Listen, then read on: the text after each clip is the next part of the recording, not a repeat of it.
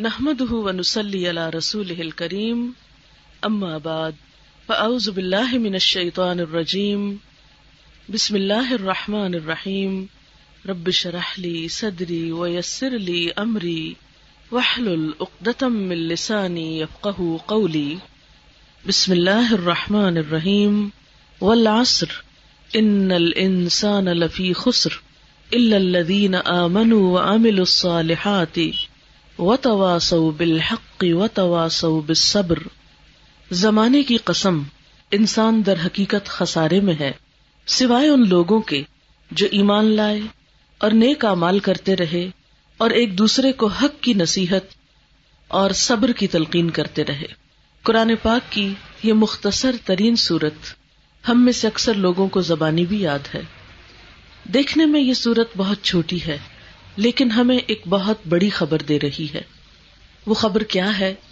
اللہ سبحان و تعالی زمانے کی قسم کھا کے زمانے کو گواہ بنا کر انسان کو کچھ سبق سکھا رہے ہیں۔ زمانہ گواہ ہے اس بات پر۔ کس بات پر؟ ان انسان لفی خسر۔ کہ یقیناً انسان نقصان میں ہے، خسارے میں ہے لاس میں ہے۔ اس لاس سے یا خسارے سے صرف وہ بچے ہوئے ہیں۔ الدین آمنو وہ لوگ جو ایمان لائیں وہ امل الصالحاتی اور نیک کام کریں و تواس بالحق، ایک دوسرے کو حق کی تلقین کریں، ایک دوسرے کو حق کی نصیحت کریں، حق بات کریں، سچ بات کریں وہ تواس بالصبر اور ایک دوسرے کو صبر کی تلقین کریں۔ تو گویا ان چار کوالٹیز کے بغیر انسان نقصان سے بچ سکتا ہی نہیں۔ اس دنیا کی کامیابی اور آخرت کی کامیابی ان کوالٹیز پر مبنی ہے یا ان پر بیسڈ ہے۔ پہلی چیز تو ایمان لانا ہے۔ اللہ تعالی کو، فرشتوں کو، رسولوں کو، کتابوں کو، آخرت کو ماننا۔ دوسری چیز یہ کہ جو کچھ اللہ تعالیٰ نے فرمایا، جو کچھ اس نے اپنی کتاب میں بھیجا، جو کچھ اس کے پیغمبر نے کر کے دکھایا، اس پر عمل کیا جائے۔ اور پھر صرف اپنی ذاتی زندگی میں ہی عمل نہ ہو، بلکہ وہ تواس و بالحق۔ ایک دوسرے کو بھی اچھی بات بتائی جائے۔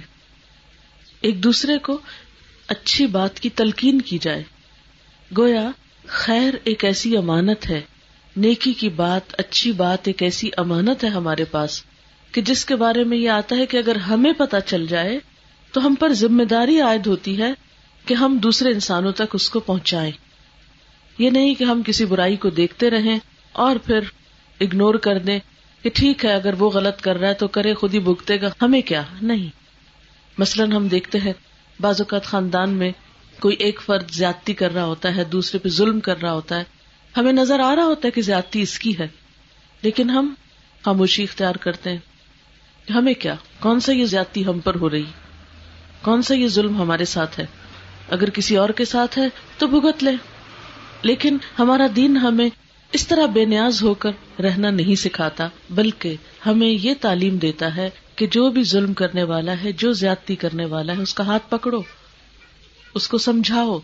جیسا کہ رسول اللہ صلی اللہ علیہ وسلم نے فرمایا، انصر اخا کا ظالمن او مظلومن اپنے بھائی کی مدد کرو، خواہ ظالم ہو، خواہ مظلوم ہو۔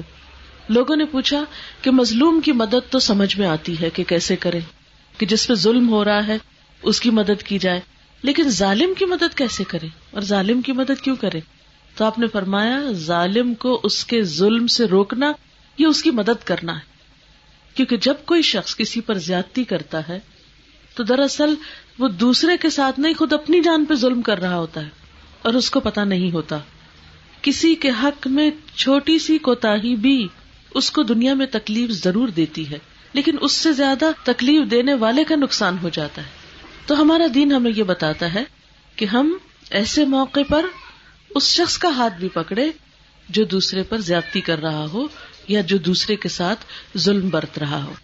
تو ولاسر ان انسان لفی خسر، قسم ہے زمانے کی، بے شک انسان نقصان میں ہے۔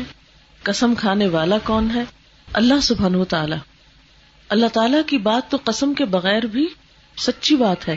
لیکن جب قسم کھائی جاتی ہے تو اس میں پھر مزید تاکید بھی پیدا ہو جاتی کہ اس میں کوئی آپشن ہی نہیں اور۔ یہ چار کام کرنے ہی ہوں گے۔ ایمان اور عمل سالے اپنی انڈیویجل لائف میں اور اجتماعی زندگی میں یا معاشرتی زندگی میں۔ دوسروں کو بھی اچھی بات بتانا، دوسرے کو برائی سے روکنا، ظلم سے روکنا، دوسرے کو خیر کا، بھلائی کا مشورہ دینا، اچھے کام کی طرف بلانا اور وہ تواس و بصبر صبر کی تلقین کرنا۔ تو ایسا لگتا ہے کہ جیسے صبر صرف خود ہی نہیں کرنا ہوتا دوسروں کو بھی تھامنا ہوتا ہے۔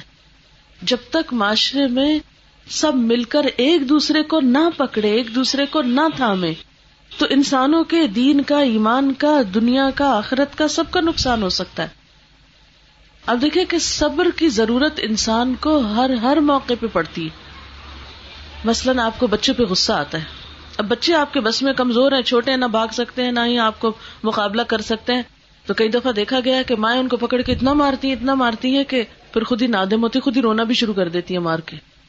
اب ایسے موقع پر جبکہ انسان غصے کی حالت میں ہو، جبکہ انسان جذباتی کیفیت میں ہو، تو اس کو پکڑ لینا، دوسرے کا اس کو آگے بڑھ کے سمجھانا، اس کو روکنا، یہ بے حد ضروری ہے۔ کیوں؟ اس لیے کہ وہ شخص تو اس وقت رحم کے قابل ہے، جو شدید غصے کا شکار ہے۔ اس وقت وہ شخص مدد کا طلبگار ہے۔ اس کو ہیلپ چاہیے۔ وہ اپنے آپ سے ہار چکا ہے۔ اسی طرح ایک اور موقع، مثلاً کسی شخص کا کوئی نقصان ہو گیا، وہ شدید غم کی حالت میں۔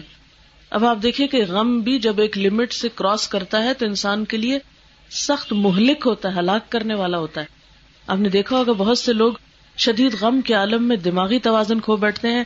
بعض لوگ ہارٹ فیل کر بیٹھتے ہیں، بعض اوقات شدید سے شدید نقصان کر بیٹھتے ہیں۔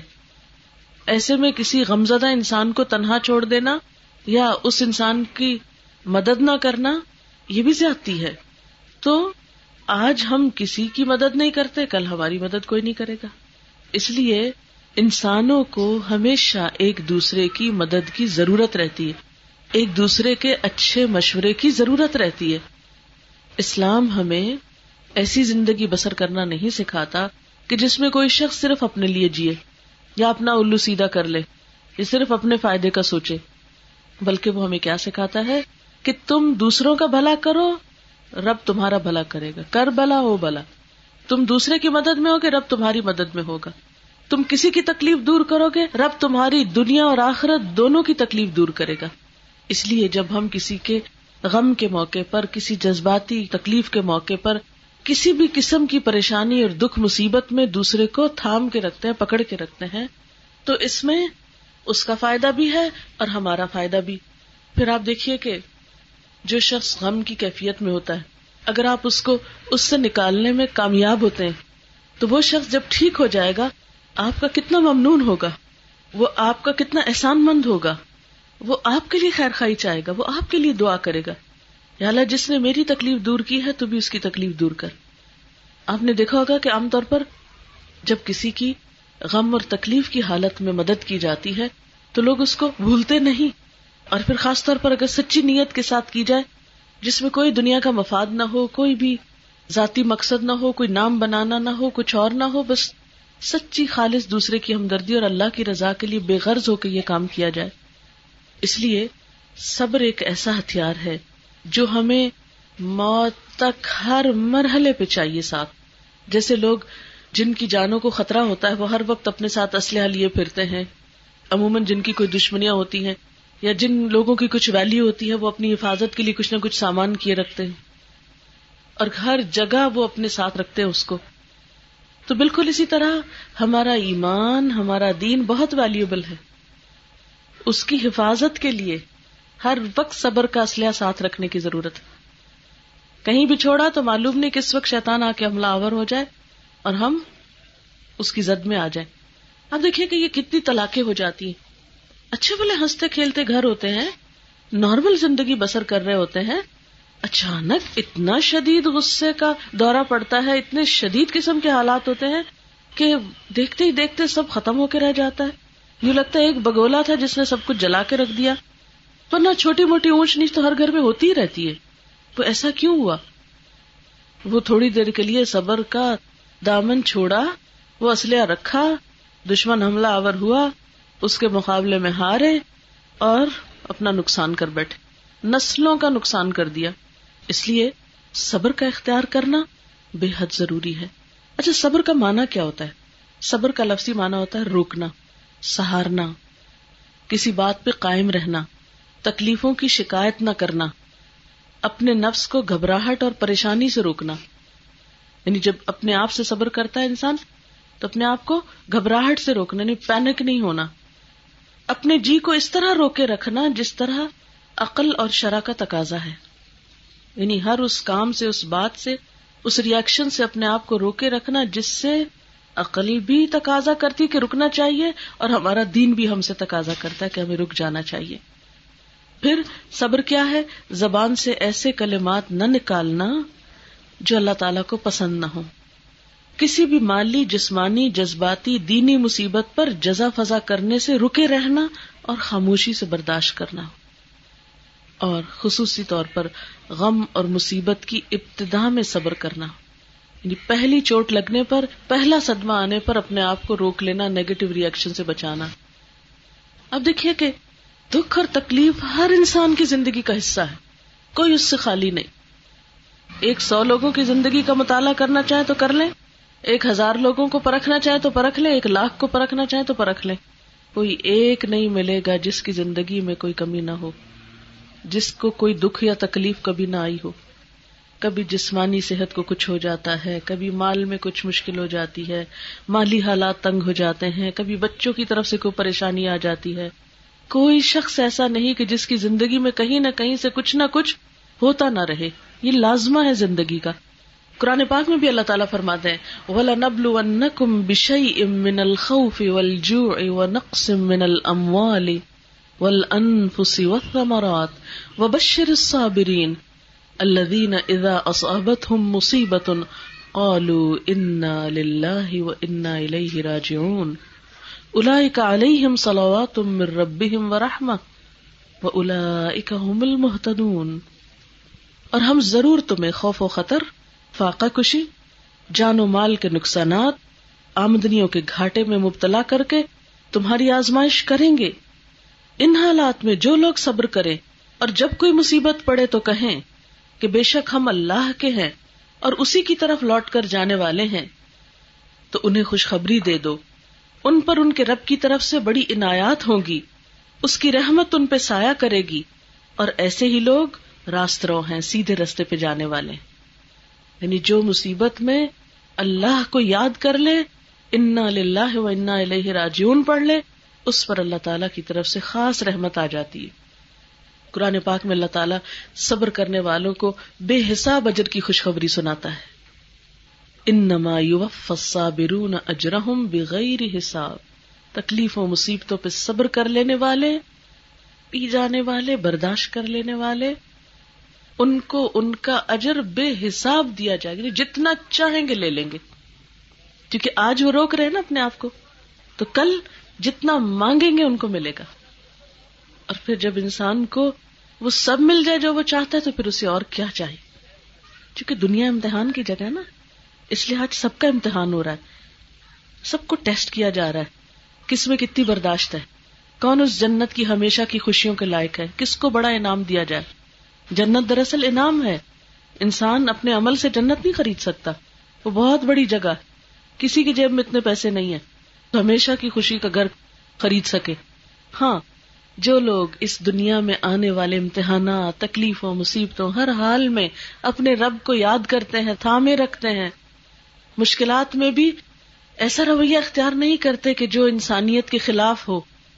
تو ایسے لوگوں کے لیے پھر بے حساب اجر ہے۔ ایک اور آیت میں آتا ہے، وَلِمَن صَبَرَ وَغَفَرَ إِنَّ ذَلِكَ مِنْ عَزْمِ الْأُمُورِ۔ البتہ جس شخص نے صبر کیا اور معاف کر دیا، بے شک یہ بڑی ہمت کے کاموں میں سے ہے۔ یعنی آسان نہیں، لیکن کیا جا سکتا ہے۔ انسان کے بس سے باہر نہیں۔ ایک اور جگہ پر آتا ہے، وَلَنَجْزِيَنَّ الَّذِينَ صَبَرُوا أَجْرَهُمْ بِأَحْسَنِ مَا كَانُوا يَعْمَلُونَ۔ اور ہم صبر کرنے والوں کو ان کے اعمال کا بہت اچھا بدلہ دیں گے۔ ایک جگہ بے حساب دیں گے اور دوسری جگہ بہت ہی زیادہ۔ پھر آپ دیکھیں، صبر اس کو آتا ہے جو کوشش کرتا ہے۔ وما صبر کا اللہ بلّہ اور نہیں تیرا صبر مگر اللہ کے ساتھ۔ اس لیے صبر اس شخص کو آتا ہے جو مصیبت پڑنے پر اللہ سے رجوع کرتا ہے، اللہ کی طرف لپکتا ہے۔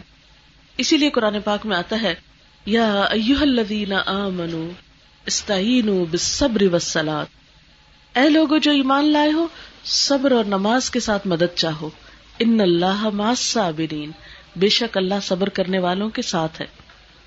نبی صلی اللہ علیہ وسلم کا طریقہ کیا تھا؟ کہ اذا حزبہ امر فزع الى الصلاة۔ جب آپ کو کوئی بھی معاملہ پیش آتا، چھوٹا یا بڑا فوراً نماز کی طرف دوڑتے۔ کون سی نماز کی طرف؟ ایک تو ہے نا فرض نماز جو اپنے وقت پہ۔ اس کے علاوہ بھی نفل حاجت، نماز استخارہ نماز استخارہ کے اللہ تعالیٰ سے مشورہ کرنا۔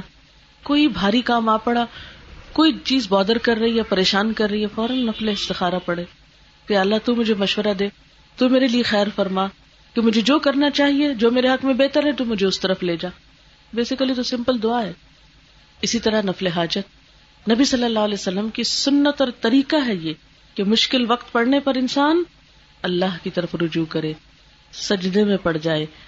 کہتے کہ انسان اپنے رب کے سب سے زیادہ قریب اس وقت ہوتا ہے جب وہ سجدے کی حالت میں ہوتا ہے۔ اور مشکل پر یہ ہے کہ ہمیں نماز ہی سب سے بھاری لگتی اس کے لیے وقت نہیں ہوتا۔ اس کے لیے ہم سستی کرتے ہیں۔ وزو نہیں کرتے، نماز کے لیے نہیں جاتے۔ بیٹھے رہیں گے ڈپریشن میں، اٹھیں گے نہیں۔ لیکن نماز نہیں پڑھیں گے۔ حالانکہ اگر انسان سوچے کہ دو نفل پڑھنے میں کتنی دیر لگے گی، زیادہ اگر ہم پڑھیں گے تو دس منٹ تو، دس منٹ سے زیادہ نہیں ہمارے دو نفل میں لگتے۔ زیادہ زیادہ ایک رکعت میں پانچ منٹ لگا دیں گے، اگر اچھی طرح ٹھہر کے بھی پڑھ لیں۔ وہ دس منٹ ہم گپ شپ میں گزار دیں گے، وہ دس منٹ ہاتھ پہ ہاتھ رکھ کے بیٹھے رہیں گے، وہ دس منٹ خلاؤں میں گورتے رہیں گے۔ دس منٹ روتے رہیں گے، لیکن نماز نہیں پڑھیں گے۔ یہ بھی شیطان کا طریقہ ہے نا کہ وہ روکتا ہے۔ اچھا اور پریشان رہے پریشان رہے۔ اس پریشانی سے نکلے نا اس کو اللہ کی مدد نہ آئے۔ لیکن کچھ بھی ہو، فوراً اٹھے اور دو نفل پڑھ لیں اور اللہ سے مدد مانگے۔ آپ دیکھیں گے ایسا قرار آئے گا، ایسا سکون آئے گا کہ جسے آپ تجربے سے ہی جان سکتے ہیں، صرف میری بات سن کے نہیں۔ پھر یاد رکھیے کہ صبر جو ہے، یہ روشنی ہے۔ زندگی کے اندھیروں میں راستہ دکھاتا ہے۔ ہوتا کیا ہے، جب غم آتا ہے، ایسا لگتا ہے اندھیرا چھا گیا انسان کے سوچنے، سمجھنے کی صلاحیت مفقود ہو جاتی۔ اس کو سمجھ نہیں آ رہی ہوتی مجھے کرنا کیا چاہیے؟ نتیجہ کیا ہوتا ہے؟ غلط کام شروع کر دیتا ہے۔ مثلاً کسی انسان کی طرف سے تکلیف پہنچی تھوڑی بہت، اس سے اس کی برائی کر، اس سے کر، اس سے کر۔ اچھا اب آپ نہیں رکھ سکتے تو اگلا کیسے رکھے گا؟ وہ اٹھا کے جا کے اسی کو بتا دیتا ہے جس کی برائی ہو رہی ہوتی ہے یا کہیں اور بتا دیتا ہے، اس سے اور خرابی پھیل۔ وہ جو چھوٹی برائی تھی، وہ کئی گنا بڑھ جاتی ہے، جتنا جتنا ہم لوگوں میں نشر کرتے ہیں۔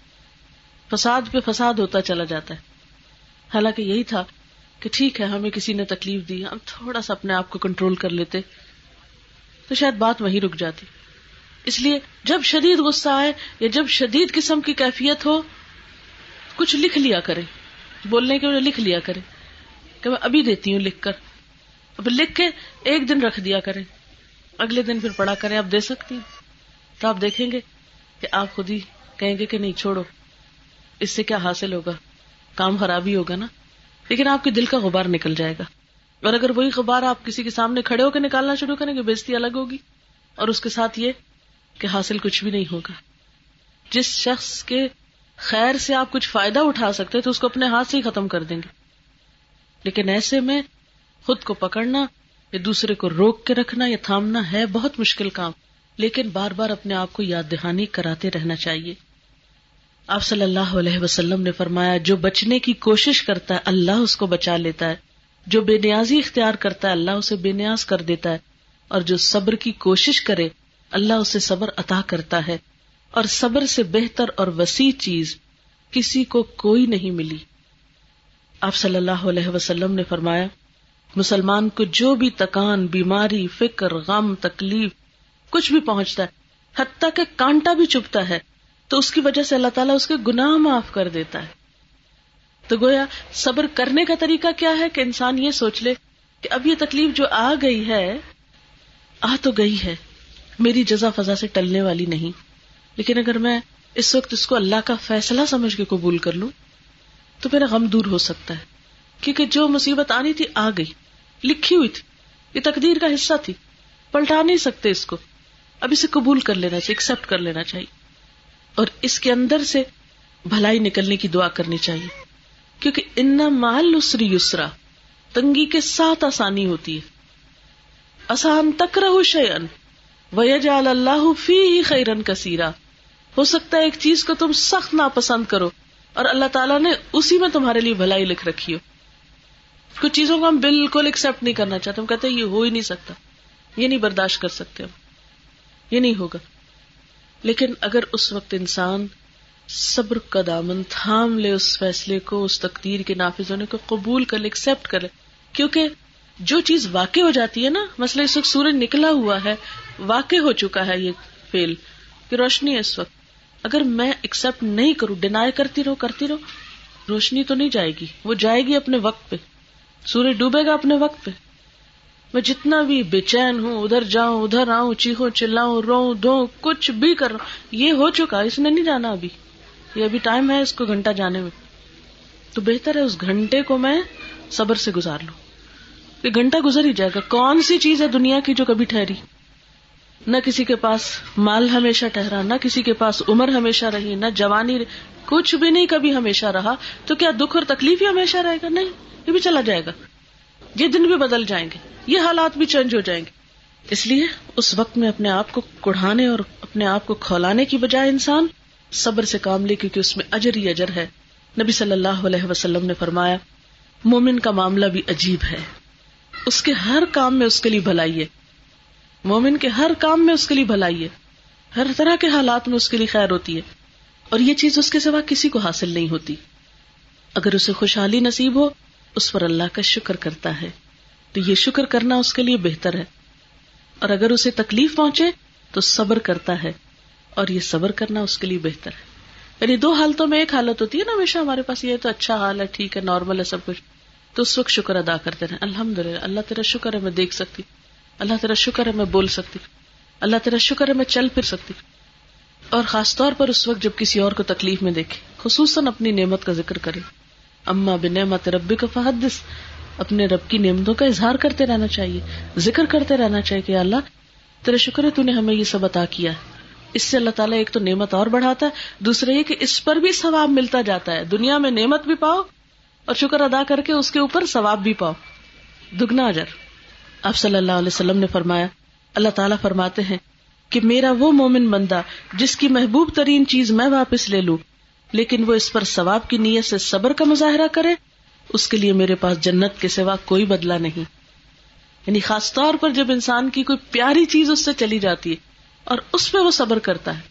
ہر انسان کی پیاری چیز مختلف ہو سکتی ہے۔ ہر شخص کی زندگی میں مختلف چیزوں کی اہمیت ہوتی ہے۔ کسی کو اولاد بہت پیاری ہوتی ہے، کسی کو دوست بہت پیارا ہوتے کسی کو گھر بہت پیارا ہوتا ہے، کسی کو کاروبار بہت پیارا ہوتا ہے، کسی کو کچھ پیارا ہوتا ہے۔ تو کوئی بھی چیز ہمیشہ رہنے کے لیے تو ہے نہیں۔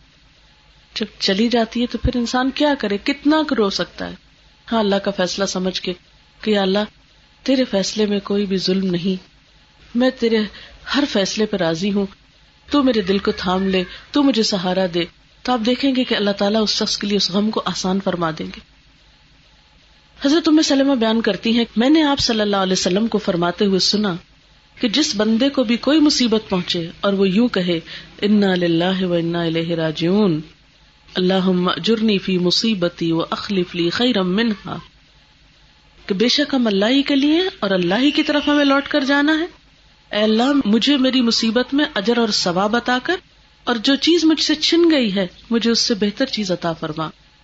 تو اللہ تعالیٰ اسے اس کی مصیبت میں اجر و ثواب عطا کرتا ہے اور اس کی جو چیز چھن گئی ہوتی ہے، اس سے بہتر چیز دے دیتا ہے۔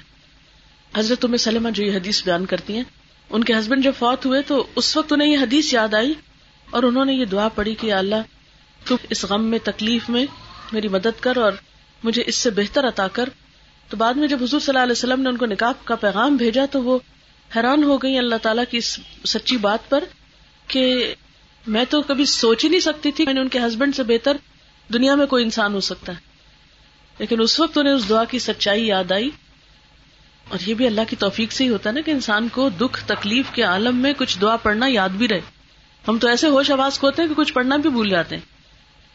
اچھا اب آپ دیکھیے کہ دنیا میں بازو کا ہم اشتہار پڑھتے ہیں اخبار میں، پرانا ٹیلی ویژن لا کر نئے سے بدل لیجیے ہم بہت خوش ہو جاتے ہیں۔ حالانکہ ایسا نہیں ہوتا کہ وہ پرانا لے کے تو ویسے ہی دے دیں ہاں؟ نیا کچھ نہ کچھ اس پہ ایکسٹرا پیسے لیتے ہیں یا وٹ ایور تو اس پہ بھی ہم بہت خوش ہوتے ہیں۔ اگر ہمیں کوئی کہ اپنا پرانا فرنیچر بدلوا کر نیا لے آئیے تو ہم خوش ہو جائیں گے۔ لیکن اس پرانے کے جانے پر ہمیں دکھ افسوس نہیں ہوگا۔ حالانکہ وہ چیز میں ہمیں پیاری ہوتی۔ لیکن نئی ملنے پر، زیادہ بہتر ملنے پر ہم کہتے چلو کوئی بات نہیں۔ خیر ہے، کوئی بات نہیں۔ اسی طرح زندگی میں جو کچھ بھی ہمارے پاس، اس سب وقت کے ساتھ ساتھ پرانا بھی ہوتا چلا جاتا۔ ہے تو جو شخص تکلیف کے وقت یہ دعا پڑتا ہے اللہ تعالیٰ اس کی اس چیز کے بدلے جو کھوئی گئی تھی، جو نقصان ہو گئی تھی، اس سے زیادہ بہتر چیز اس کو لوٹاتا ہے۔ گویا پرانی کے بدلے نہیں دے دیتا ہے۔ ایسے میں ہم پرانی جانے پر روتے ہیں۔ ٹھیک ہے۔ دنیا میں تو یہ ہوتا ہے کہ ایک ہاتھ سے دو ایک سے لو فوراً نظر آ جاتا نا۔ لیکن اللہ تعالیٰ کے فیصلے اپنے ہوتے ہیں۔ بعض اوقات ایک چیز آج گئی اور کئی سال بعد اس سے زیادہ بہتر ملی۔ کئی دفعہ آپ نے زندگی میں ایسی بہت سی مثالیں دیکھی ہوگی۔ مثلاً صورت کہف میں آتا ہے۔ حضرت علیہ السلام اور حضرت خزر علیہ السلام جو تھے، وہ جا رہے تھے تو راستے میں انہوں نے ایک بچے کو دیکھا۔ خزر علیہ السلام نے اس بچے کو مار ڈالا۔ فرشتے تھے شاید۔ اللہ کے حکم سے مارا۔ علیہ السلام بہت پریشان ہوئے۔ اقتل تنفسن ذکیتن بغیر نفس لقت جئت نمرا تم نے ایک انسان کی جان لے لی۔ اس نے کیا بگاڑا تھا کچھ بھی نہیں کیا تھا؟ بہت بڑا کام کر دیا آپ نے، یہ تو ٹھیک نہیں کیا۔ تو بعد میں انہوں نے وجہ بتائی کہ یہ بچہ جو تھا، بڑے ہو کے اپنے ماں باپ کو بہت زیادہ ستانے والا تھا۔ جو حضرت خزر ہیں، وہ فرماتے وہ امل غلام و فقان ابواہ منئی وہ جو لڑکا تھا، اس کے ماں باپ دونوں مومن تھے۔ فخشینہ یورحقہما تغیانا و کفرا۔ ہمیں ڈر ہوا کہ یہ بچہ اپنے ماں باپ کو سرکشی اور کفر سے خوب ستائے گا۔ فردنا یبدلا ہوما رب ہوما خی رمن اقرب رحما۔ تو ہم نے چاہا ان کا رب انہیں اس سے بہتر پاکیزہ اور زیادہ سلائی رحمی کرنے والا بچہ عطا کرے۔ تو اس لیے ہم نے لے لی اس کی جان۔ تو بازو کا زندگی میں ایک چیز جاتی ہے اور ہم غم سے نڈھال ہو جاتے ہیں کہ یہ ہو کیوں گیا؟ یہ نہیں ہونا چاہیے تھا۔ کچھ بھی ہو سکتا ہے۔ اب دو طریقے ہو سکتے ایک تو یہ کہ آپ پھر روتے رہے اور روتے رہے اور اللہ تعالیٰ سے ناراض ہوں اور شکوے کرے اور برا بلا کہیں۔ ہر ایک کے ساتھ بری طرح پیش آئے کیا اس سے وہ مسئلہ حل ہو جائے گا؟ نقصان پورا ہو جائے گا؟ نہیں، کچھ بھی نہیں ہوگا۔ وہ تو چیز گئی تھی، ساتھ ایمان بھی جائے گا۔ اجر تو ویسے ہی کھو جائے گا۔ لیکن اگر انسان صبر کرتا تو ایمان بھی محفوظ ہوتا ہے۔ اور ایک کانٹے پہ اگر اجر ہے تو بڑی سے بڑی تکلیف پر اجر آخر کیوں نہ ملے گا انسان کو؟ اور کیسے نہیں ملے گا؟ لیکن عام طور پر ہمیں اس وقت رب کا وعدہ بھول جاتا ہے۔ حضرت صاحب میں نبی وقاص بیان کرتے ہیں کہ میں نے ارض کیا، اللہ کے رسول صلی اللہ علیہ وسلم، انسانوں میں سب سے زیادہ سخت آزمائش کس کی ہوتی ہے؟ آپ نے فرمایا کہ امبیا کی۔ پھر جو ان سے کم ہے پھر جو ان سے کم ہے یعنی جس پہ بڑی آزمائش آتی ہے، وہ رب کے اتنے ہی قریب بھی ہوتا ہے۔ اچھا عام طور پہ ہم کیا سمجھتے جس پہ آزمائش آئی، وہ ضروری اس کا کوئی جرم ہوگا نا؟ کوئی گنا کیا ہوگا، اپنے گنا بھول جاتے، اس کے سوچنے لگتے ہیں کیا گنا کیا ہوگا کہ اس کی پکڑ ہوئی ہے۔ یہ بھی بہت ہی غلط طریقہ ہے۔ کسی مسلمان بہن بھائی پہ کوئی تکلیف آ جائے تو صرف اس کی برائیاں نہیں سوچنی چاہیے، اس کے لیے بھلائی کی، خیر کی دعا کرنی چاہیے۔ اور اپنے بارے میں توبہ کرنی چاہیے اور اللہ تعالیٰ سے عافیت کی دعا کرنی چاہیے، کیونکہ اٹ کڈ بی یو اگر کوئی اور پکڑا گیا ہے تو ہم بھی تو ہو سکتے ہیں۔ اگر اللہ نے ہم کو بچا لیا تو رحمت ہوئی اس کی۔ ایسے میں ہم کسی اور کے بارے میں برا سوچے اور اس کے بارے میں بدگمانی کرے نہیں، اس کا ہمیں کوئی حق نہیں۔ اللہ ہی بہتر جانتا ہے کہ کسی بھی انسان پہ کوئی تکلیف کیوں آئی۔ ہاں اپنے پہ آئے تو پھر ضرور سوچے کوئی گنا تو نہیں کیا، تاکہ توبہ استغفار کرے۔ پھر فرمایا کہ انسان اپنے دین کی مضبوطی یا کمزوری کے حساب سے آزمائشوں میں مبتلا ہوتا ہے۔ اگر وہ اپنے دین میں پکا ہوتا ہے تو اس کی آزمائش بھی سخت ہوتی ہے۔ اگر دین میں کمزور ہوتا ہے تو اس کے دین کے مطابق اس کی آزمائش ہوتی ہے۔ اور انسان پر آزمائشیں آتی رہتی ہیں اور ان سے اس کے گناہ دھلتے رہتے ہیں۔ یہاں تک کہ وہ آزمائشیں اسے اس حال میں چھوڑتی ہیں کہ وہ زمین میں چلتا پھرتا ہے اور اس کا کوئی گنا باقی نہیں رہا ہوتا۔ اس کا مطلب نہیں کہ انسان آزمائش مانگے، مانگنی نہیں چاہیے، لیکن اگر آ جائے تو پھر صبر سے نبھانا چاہیے۔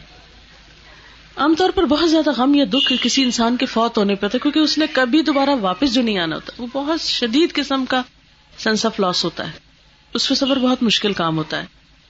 لیکن ایسے میں انسان اگر صبر کرتا ہے تو اجر بھی بہت بڑا پاتا ہے۔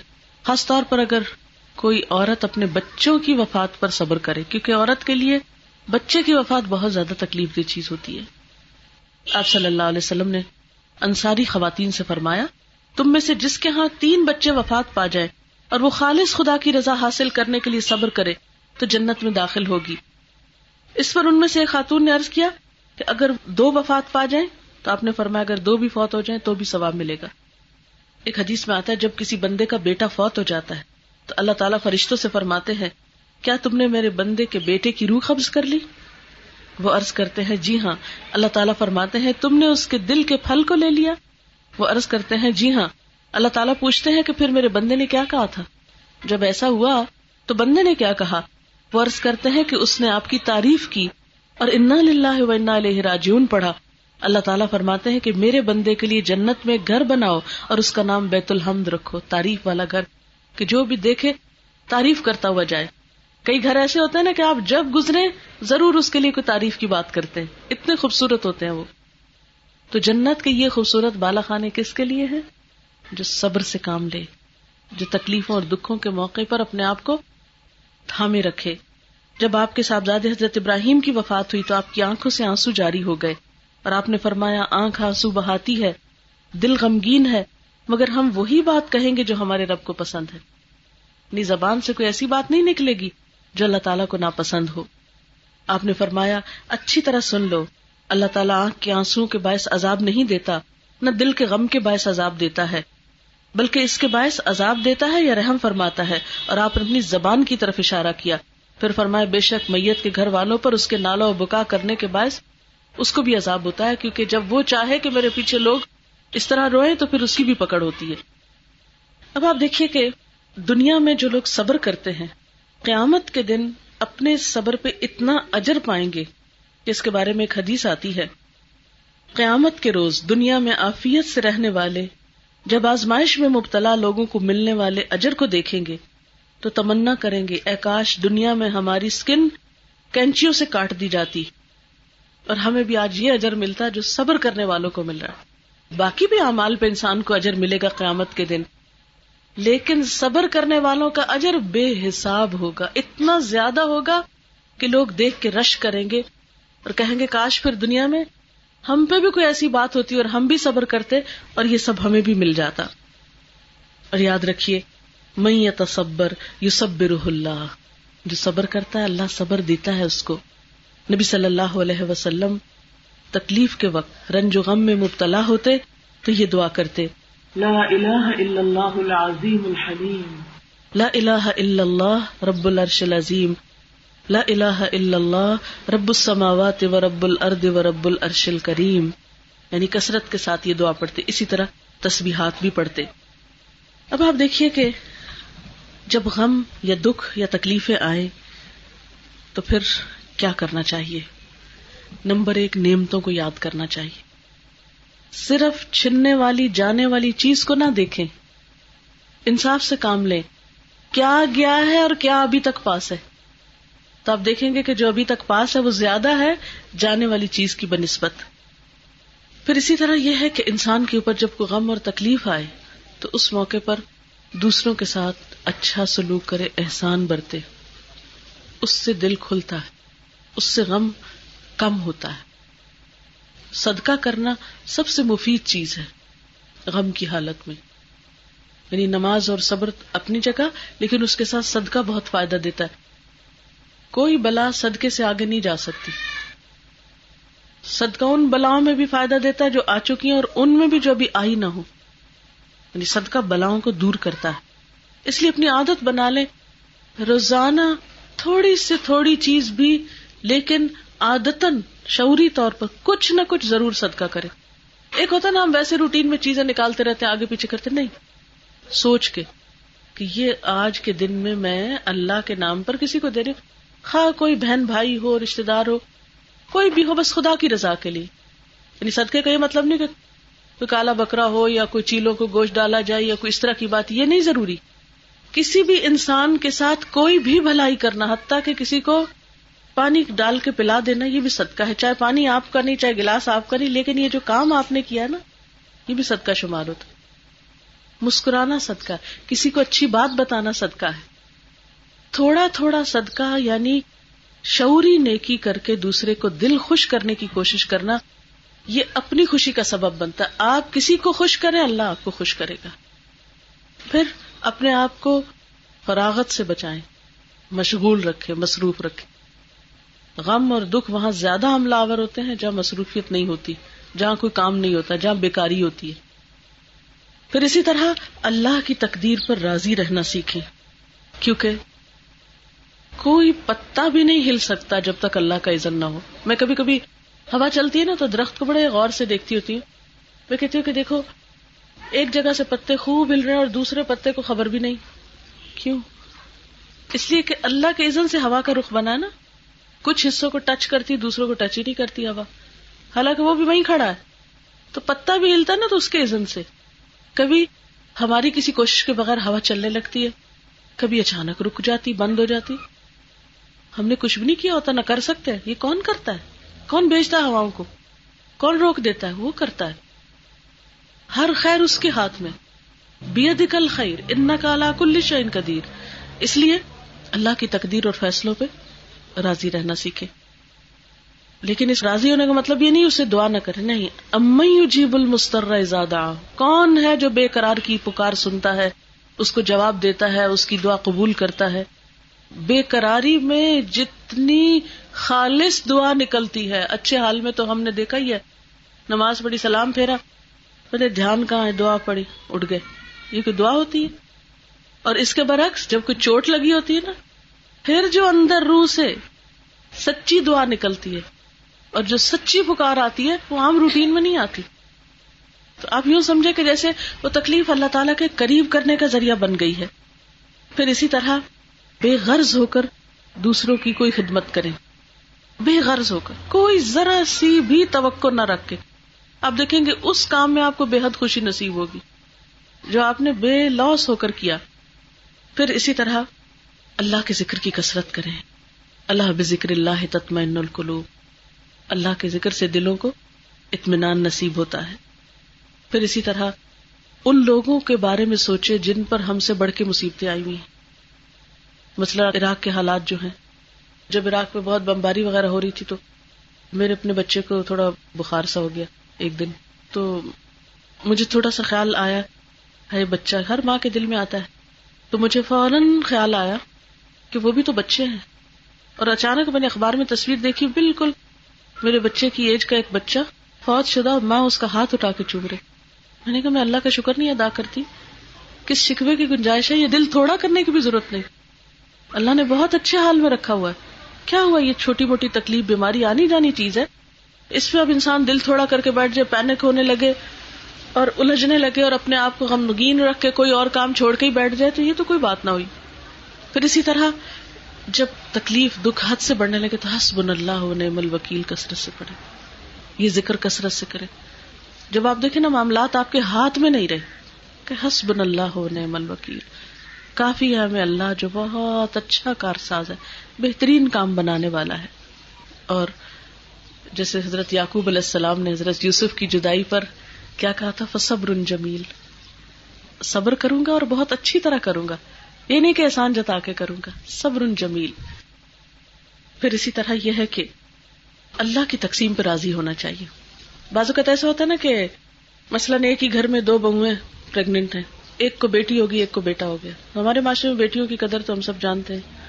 اب جس کی بیٹی ہوئی، وہ بےچاری غمگین بیٹھی۔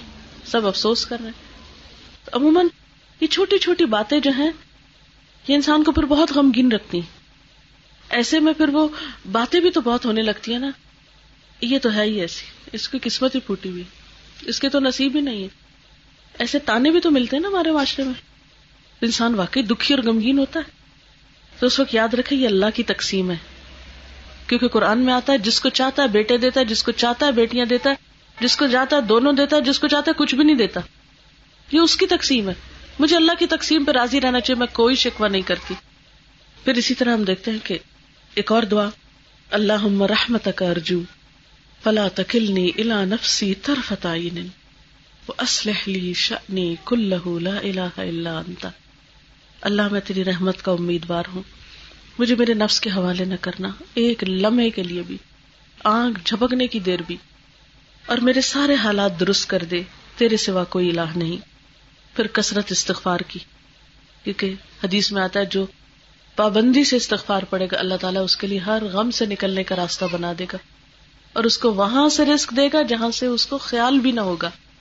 پھر اسی طرح آیت کریمہ۔ قرآن پاک میں آتا ہے کہ فنت جینا من الغم و کدال کا ننجل مومنین ہم نے یونس علیہ السلام کو غم سے نجات دی اور ہم مومنوں کو ایسے ہی نجات دیتے۔ آپ ذرا سوچے نا، سمندر اتنا بڑا اور ویل مچھلی اتنی بڑی اور اس کے اندر کوئی چلا جائے۔ کبھی آپ نے نیشنل جیوگرافک میں دیکھا ہوگا۔ وسیع سمندر میں ہوتی ہے نا ویل مچھلی، آپ چھوٹے موٹے سمندروں میں نہیں ہوتی۔ کہاں چلی گئی ہوگی؟ اور آپ کو پتا سمندر کی ڈیپتھ اندھیروں پہ اندھیرے کہاں پہنچ کے یونس علیہ السلام نے پکارا؟ کبھی آپ سوچے نا کہ واش روم میں آپ ہو تو لائٹ چلی جائے تو کیا دم گھٹتا ہے؟ فوراً نکلے۔ اور وہ مچھلی کا اسٹمک کیسی گندی جگہ ہوگی؟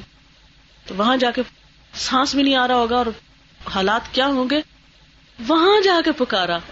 اور پھر آپ اس جگہ کی تنگی دیکھیں، پھر وہ سمندر کی وسط دیکھیں، پھر لہریں پہ لہریں، نیچے سمندر کی ڈیپ اندھیروں میں جا کے پکارا۔ فنادا فی الظلمات۔ اندھیروں میں پکارا یونس علیہ السلام نے۔ اللہ الہ الا انت۔ سبحانک انی کنت من الظالمین۔ اللہ تعالیٰ نے پکار سن لی۔ باہر پھینک دیا مچھلی لا کے۔ حالانکہ ایک دفعہ مچھلی کھا لے تو باہر کیسے پھینکے گی؟ کھایا ہوا باہر تھوڑی الٹا جاتا ہے۔ اور شکار؟ ہاں؟ لیکن جسے اللہ رکھے اسے کون چکھے؟ تو اللہ تعالیٰ فرماتا ہے کزال کا ننجل مومنین باقی مومنوں کو بھی ہم ایسے ہی نجات دے سکتے ایسے ہی دیتے ہیں۔ تم اللہ کو پکارو تو صحیح۔ وقال ربو کو مدونی استجب لکم۔ تمہارا رب کہتا ہے، مجھے پکارو، میں جواب دوں گا تم کو۔ کیوں مایوس ہوتے ہو؟ مایوس نہ ہو۔ پھر ایک اور دعا ہے اللہ اعوذ بک من الہم والحزن والعجز والکسل والجبن والبخل وغلبت الدین وقہر الرجال۔ صبح شام پڑھنی چاہیے۔ پھر اسی طرح غم کو کم کرنے کے لیے مسکرانے کی کثرت۔ اگر آپ مسکرانا سیکھ لیں گے تو یوں لگے گا جیسے کسی بند تکلیف دہ چیز میں سے وہ جیسے ایک ہوتا ہے نا، ہنڈیا کا ڈھکنا بند ہوتا ہے اور وہ اندر ہی اندر ابلتی رہتی ہے۔ اور ایک ہوتا ہے، ذرا سا آپ کھولے تو وہ بھاپ نکلنے لگتی ہے نا۔ تو یہ جو مسکراہٹ ہے نا، یہ دل کے غم کی بھاپ بن کے نکلنے لگتی ہے اور اس سے غم کم ہوتا ہے۔ انسان کو ریلیف ملتا ہے۔ اور پھر آخری بات یہ کہ اگر ہم اپنے ماضی کے سارے غموں کو دیکھیں اور فیصلہ کریں کہ کیا غم پر غم کھانے سے غم کم ہوئے؟ کوئی فائدہ ہوا ہم کو غمگین رہنے سے؟ کس تکلیف پر غم کھانے سے ہماری تکلیف میں کمی ہوئی تھی؟ نہیں۔ تو غم کا علاج غم کھانا نہیں ہے۔ اس سے نکلنا ہے۔ اور پھر آپ دیکھیں، مثلاً اگر بچہ فیل ہو گیا، تو غمگین ہونے سے پاس ہو جائے گا۔ باپ کی وفات ہو گئی۔ غمگین ہونے سے باپ واپس آ جائے گا۔ بزنس لاس ہو گیا۔ غمگین ہونے سے نقصان نفے میں بدل جائے گا۔ نہیں، کچھ بھی تو نہیں بدلتا۔ تو اپنے آپ کو کیوں کھا رہے؟ اپنے آپ کو تو بچائیں۔ اور اپنے آپ کو تبھی بچا سکے سوچ بدلنے کی ضرورت ہے۔ اس ساری انرجی کو اللہ کے ذکر میں اور خیر کے کاموں میں لگا دے۔ حالات خود ہی بدل جائیں گے۔ انسان جب غم پہ غم کرنے لگتا ہے تو غم بڑھتے ہی چلے جاتے ہیں۔ غم ایسے جیسے کوئی مشرم اگتے ہیں نا اور بڑھ جاتے ہیں ایک دم۔ وہ بھی اگر ذرا سا چھوڑ دیں تو خوب گرو کر جائے گا۔ اور یاد رکھے کہ ایک چیز کے جانے پہ جب انسان غم کرتا ہے تو باقی ساری نعمتوں سے محروم ہو جاتا ہے۔ جتنا بڑا گھر ہو، کسی کام کا نہیں لگتا۔ جیسا خوبصورت، جتنا اچھا کائنڈ، مہربان لائف پارٹنر ہو، کوئی تعلق ہی نہیں اس سے۔ اچھی سمجھدار اولاد ہو، کوئی خوشی نہیں اس سے۔ ڈپریشن جو ہے کس بات کی خوشی ہوگی؟ ایسی سزا کہ انسان ہر خوشی سے بےگانا ہو جائے۔ یہ کوئی چھوٹی سزا نہیں ہوتی۔ اس لیے اس وقت اپنے آپ کو سنبھالنا اور دوسروں کو آگے بڑھ کے سنبھالنا بے حد مشکل ہے۔ پھر اسی طرح انسان اس مصیبت یا تکلیف کی جو آئی ہو، اس کی حکمت کو سمجھنے کی کوشش کرے کہ میرا رب مجھے کیا سکھانا چاہتا ہے۔ کیونکہ مصیبتیں جو ہوتی ہیں نا، ایک وارننگ بھی ہوتی ہیں۔ دکھ اور تکلیف ایک وارننگ ہوتی ہیں۔ انسان کو کچھ سکھانے آتی ہیں۔ بجائے اس کے کہ سارا دھیان غمگین ہونے پہ ہو، دھیان کس پہ لگ جانا چاہیے؟ کیا لیسن ہے اس میں میرے لیے؟ کیا سبق ہے؟ کیا عبرت؟ تو اس سے انسان پھر اچھے رستے کو پا کر اللہ کی طرف بڑھتا ہے اور اس طرح انسان دنیا اور آخرت کی بھلائیاں پاتا ہے۔ اچھا پھر ایک اور بات یہ ہے کہ جب بھی انسان کو کوئی غم اور تکلیف ہو تو دھیان بانٹنے کے لیے اچھی کتابیں پڑھنی چاہیے، اچھے لوگوں کی صحبت اختیار کرنی چاہیے، اچھے لوگوں میں بیٹھنا چاہیے جن کے حوصلے بلند ہوں، تو آپ دیکھیں گے ان کی کمپنی آپ کو بہت فائدہ دے گی۔ اچھی مجلسوں میں بیٹھنا چاہیے اور اس کے ساتھ ساتھ اپنا تعلق اللہ سے مضبوط کرنا چاہیے۔ آخر داوانا الحمد للہ رب العالمین۔ سبحان اللہ والحمد للہ ولا الہ الا اللہ واللہ اکبر۔ ولا حول ولا قوة الا باللہ العلی العظیم۔ اللہم صلی علی محمد وعلى آل محمد کما صلیت علی ابراہیم وعلى آل ابراہیم انک حمید مجید۔ اللہم بارک علی محمد وعلى آل محمد کما بارکت علی ابراہیم وعلى آل ابراہیم انک حمید مجید. ربنا آتنا فی الدنیا حسنتا وفی الآخرة حسنتا وقنا عذاب النار. ربنا لا تزغ قلوبنا بعد إذ هديتنا وهب لنا من لدنك رحمة إنك أنت الوهاب ربنا هب لنا من ازواجنا وذرياتنا قرة اعين واجعلنا للمتقين اماما یا اللہ پاک جو کچھ ہم نے پڑھا اور سنا ہے تو اپنی رحمت سے قبول فرما یا اللہ تو ہم سب کو بہترین اپنی مرضی کے مطابق زندگی بسر کرنے کی توفیق دے ہم سب پر اپنی رحمت نازل فرما ہر دکھ تکلیف پریشانی بیماری اور مصیبت سے آفیت میں رکھ ہمارے والدین پر اپنی رحمت فرما، ہمارے بچوں کو ہدایت عطا فرما، ہماری ساری مشکلات آسان فرما، اس گھر پر اپنی خیر و برکت نازل فرما، جنہوں نے اس مجلس کا اہتمام کیا، انہیں جزائے خیر عطا فرما۔ یا اللہ، تو ہمارے بچوں کو دنیا اور آخرت کی کامیابی عطا فرما۔ یا اللہ، ہمارے دلوں کو اپنی طرف موڑ دے، ہمارے دلوں میں اپنی محبت پیدا کر دے، ہمیں اپنی مرضی کی اور اپنی پسند کی زندگی بسر کرنے کی توفیق دے۔ یا اللہ، تو تمام بہنیں جو بھی یہاں آئی ہیں، ان کے دلوں میں جو دعائیں اور حاجات ہیں، ان کو پورا فرما۔ ہم سب کو نیکی کی توفیق دے۔ ربنا تقبل منا انك انت السميع العليم وتب علينا انك انت التواب الرحيم صلی اللہ تعالی علی خیر خلقہ محمد وعلى آلہ واصحابہ واہل بیتہ اجمعین برحمتک یا ارحم الراحمین الہی آمین سبحانك اللهم وبحمدك نشهد ان لا اله الا انت نستغفرك ونتوب اليك والسلام علیکم ورحمۃ اللہ وبرکاتہ